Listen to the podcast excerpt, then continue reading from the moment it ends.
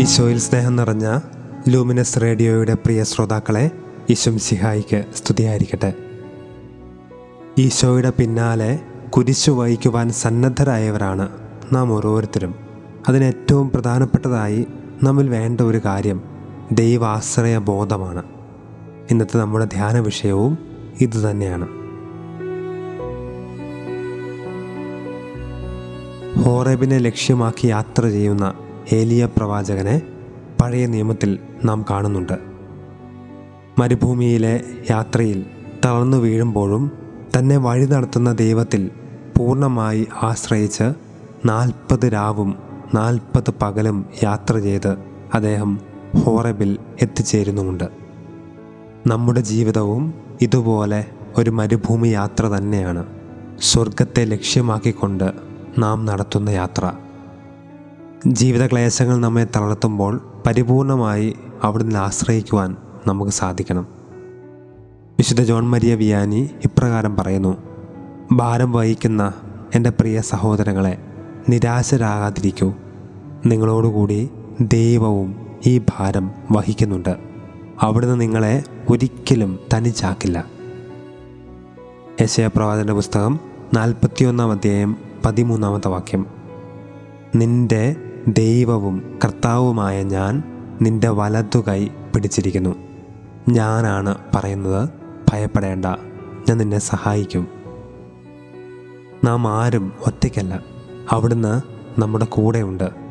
ഈ ബോധ്യമാണ് ആത്മീയ ജീവിതത്തിൽ നമ്മുടെ ബലം. അവിടുന്ന് നമ്മുടെ കൂടെ ഉണ്ടാവുക മാത്രമല്ല നമ്മുടെ എല്ലാ പ്രതിസന്ധികളെയും അതിജീവിക്കുവാൻ നമ്മെ ഒരുക്കുന്നു നമ്മെ പഠിപ്പിക്കുന്നു. ഹബക്കുക്കിന്റെ പുസ്തകം മൂന്നാം അധ്യായം പത്തൊൻപതാമത്തെ വാക്യം.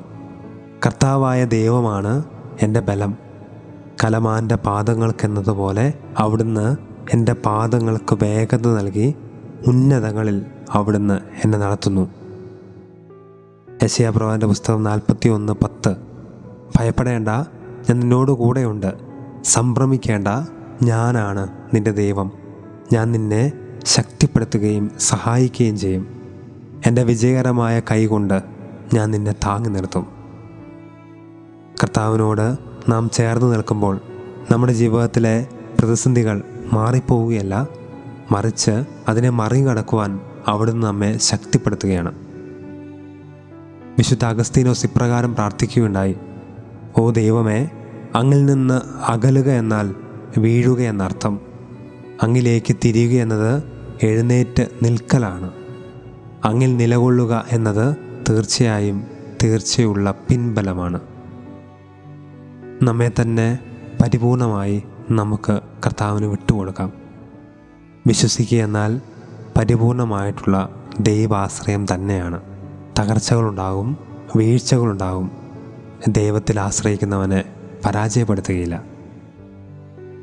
യശയാപ്രവാചകന്റെ പുസ്തകം നാൽപ്പതാം അധ്യായം മുപ്പതും മുപ്പത്തിയൊന്ന് വാക്യങ്ങൾ. തളർന്നവന് അവിടുന്ന് ബലം നൽകുന്നു. ദുർബലന് ശക്തി പകരുകയും ചെയ്യുന്നു. യുവാക്കൾ പോലും തളരുകയും ക്ഷീണിക്കുകയും ചെയ്തേക്കാം.